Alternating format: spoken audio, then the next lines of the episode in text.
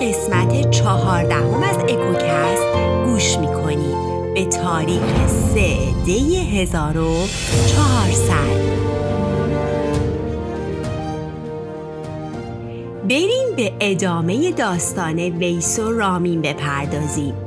توی قسمت قبل اگه یادتون باشه گفتیم که دایه به رامین قول داد برای رسیدنش به ویس ماهرو کمکش می‌کنه و به همین منظور از راه های مختلف سعی کرد با ویس حرف بزنه و رازیش کنه.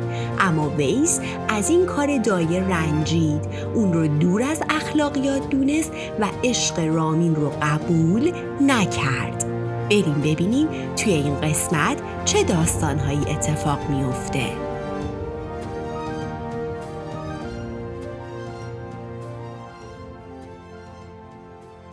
دایه وقتی سرسختی ویس رو دید تسلیم شد دست از پا درازتر و ناراحت به وقت دیدار پیش رامین رفت و بهش گفت که این سیمین بر هیچ رقم کوتاه نمیاد و من نمی‌تونم رازیش کنم. اون از دوزخ و حرف مردم میترسه و من از هر دری که بلد بودم وارد شدم. اما افسون من توی اون اثری نداره. محال تن به این عشق بده. رامین وقتی حرفای دایه رو شنید مثل کبک تو چنگ شاهین نفسش بند اومد. دنیا پیش چشمش تیره و تار شد و با دور شدن امید انگار مرگ بهش نزدیک شد. زد زیر گریه و باز به دایه خواهش و التماس کرد که اونو توی این راه تنها نذاره چون اون یار و یاوری جز دایه نداشت. دایه که این وسط گیر کرده بود باز وقتی اشک و آه رامین رو دید نمی‌تونست نه باز به نزد ویس رفت تا شاید بتونه کاری کنه. اون روز تمام مدت دایه توی فکر بود. دل از تیمار و اندیشه پر از جوش. هی فکر کرد و هی فکر کرد که از چه راهی وارد بشه تا ویس کمتر عصبانی بشه و کمتر اونو سرزنش کنه. دایه این بار شروع کرد از تقدیر صحبت کردن. به ویس گفت دخترم هر کسی تقدیر و سرنوشتی داره و این تقدیر تو بوده که از سرزمین تو مادر دور بیفتی و مطمئنا ویرو تو تقدیر تو نبوده. پس اینقدر با سرنوشت نجنگ قصه نخور خشمگین نباش و به زمین و زمان و بخت و اقبالت لعنت نفرست. بهش گفت تو داری جوونی و زیبایی تو تباه می‌کنی. بدان و آگاه باش که زندگی کوتاهه عمر تو هم جاودانه نیست. پس بیا و از لحظه لذت ببر و عاشق سینه چاک تو اینقدر آزار نده. رها کن دیگه قصه ها تو بدون قدره لحظه ها تو. به خدا این روز و شبا بر نمیگرده میبازه اونی که پی قصه میگرده. کجایی؟ جون قصه رو کن یه لحظه عمر رو صرف دل کن تو دلت پاکه مثل یک تنگ بالوره. تو که شادی خونه یه دل چشمه نوره.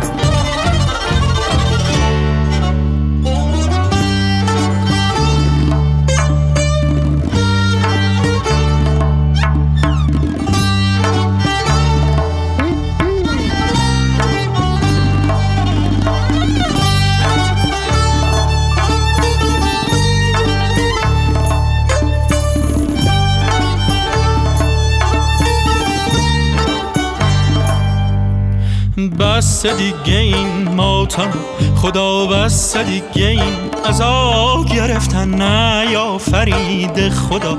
روزی واسه قصه خوردن زندگی تو یه معجز است که خدا هدیه داده تلفش نکن نه یا فرید خدا. روزی واسه قصه خوردن چی میشه که باشی؟ همیشه شاد و خندون. نبینم چشاتا گریون و پریشون هر روز واسه تو یه فرصت جدیده. هر روز خدا پر نور امیده.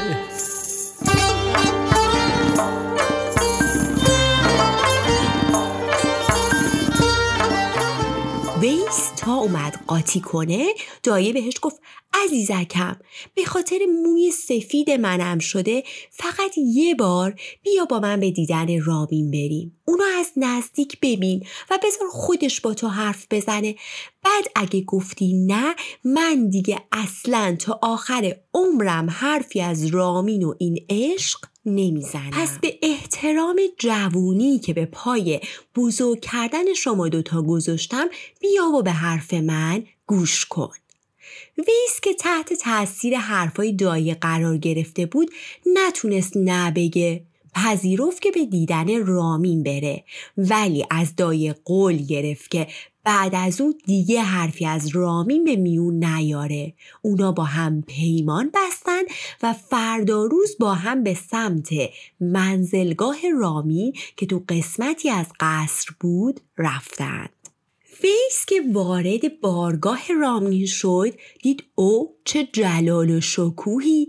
همه اطرافیان و لشکریان رامین خوشحال و سرمست و جام باده به دست و مشغول میگساری و شادی و همه از رامین راضی و خوشنود و دخترای زیبا تو گوشه گوشه قصد در حال رفت آمدن و و خب اصلا رامین به اونا نگاه نمی کرد و توی فکر و خیال خودش بود و تا اینکه چشمش به ویس افتاد دوون دوون جلو اومد. از خجالت چهرش سرخ شده بود. سرش رو پایین انداخت و نتونست چیزی بگه.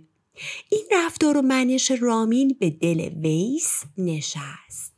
به قول شاعر همه تا ویس رامین را همی دید تو گفتی جان شیرین را همی دید چون در رخ رامین نگه کرد وفا و مهر ویرو را تبه کرد. دای زیر گوش ویس آروم بهش گفت ای جان مادر تو خودت نیکویی و جاه و مقام رامین رو ببین و من دیگه حرفی نمی‌زنم. موقع برگشت ویس سکوت کرده بود. هیچی نمی گفت در حال کلنجار با خودش. از یک طرف دل رو به رامین داده بود و از طرف دیگه از خدا و اون دنیا و حرف مردم و از همه بدتر شاه موبز میترسید. رمید ویس لختی رامتر شد و از آن تندی و بدسازی دگر شد. این خبر به گوش رامین که رسید قدری امیدوار شد. از خوشحالی کلی هدایا و زر و دینار به دایه داد. اما دایه قبول نکرد. گفت تو مثل پسر من میمونی. از شادی تو منم شادم و همین منو بسه. ولی با اصرار رامین فقط یه انگشتری نقره برداشت به رسم یادگاری از شاه رامین. دایه وقتی دوباره پیش ویس رفت تو روزای بعد سعی کردی از محسنات و نیکویی و زیبایی و شکوه رامین تو گوش ویس بگه و گفت و گفت و گفت تا سرانجام ویس به عشق رام عاشق پیشه بله گفت. به چشات بله گفتم که بیقرارم بشی یادش میفتم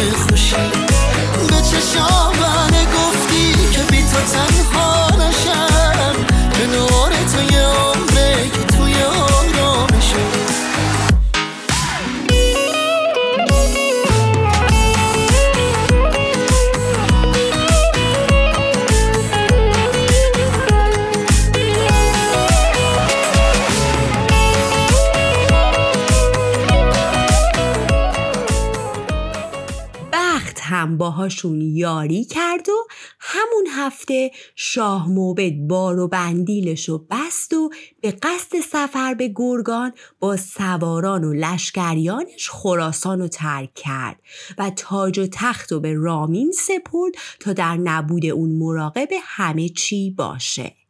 این شد که رامین و ویس با خیال راحت به هم رسیدن و دو هفته تموم رو با هم گذروندن. هر دو از عشق هم جان گرفتن و بدون فکر و خیالی دیگه انگار که تو دنیا هیچ رنج و غمی نیست. به هر تیری که ویسه بر دلش زد هزاران بوسه رامین بر گلش زد. چو در میدان شادی سرکشی کرد کلید کام در قفل خوشی کرد.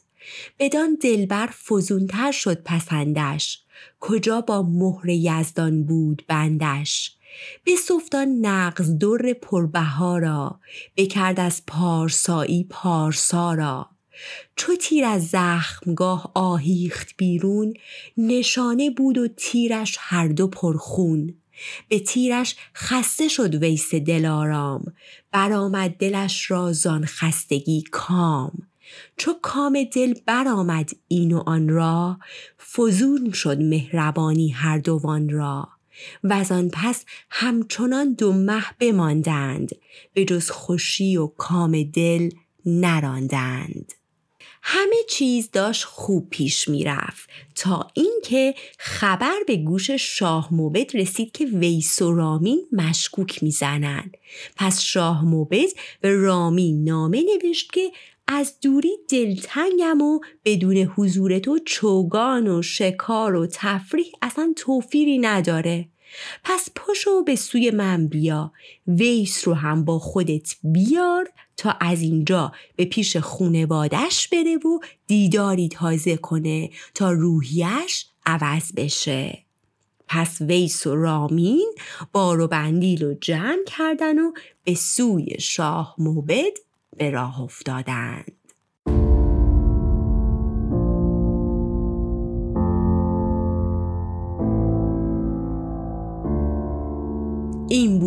قسمت ششم داستان ویس و رامین توی قسمت بعد خواهیم گفت که شاه موبد چه نقشه‌ای برای ویس و رامین داره و چه داستانهایی براشون اتفاق میفته خیلی ممنونم که منو همراهی می‌کنید. از وقتی که می‌ذارید و اکوکست رو گوش می‌دید نهایت سپاسگزاری رو دارم ازتون. روزگارتون خوش و ایامتون بکام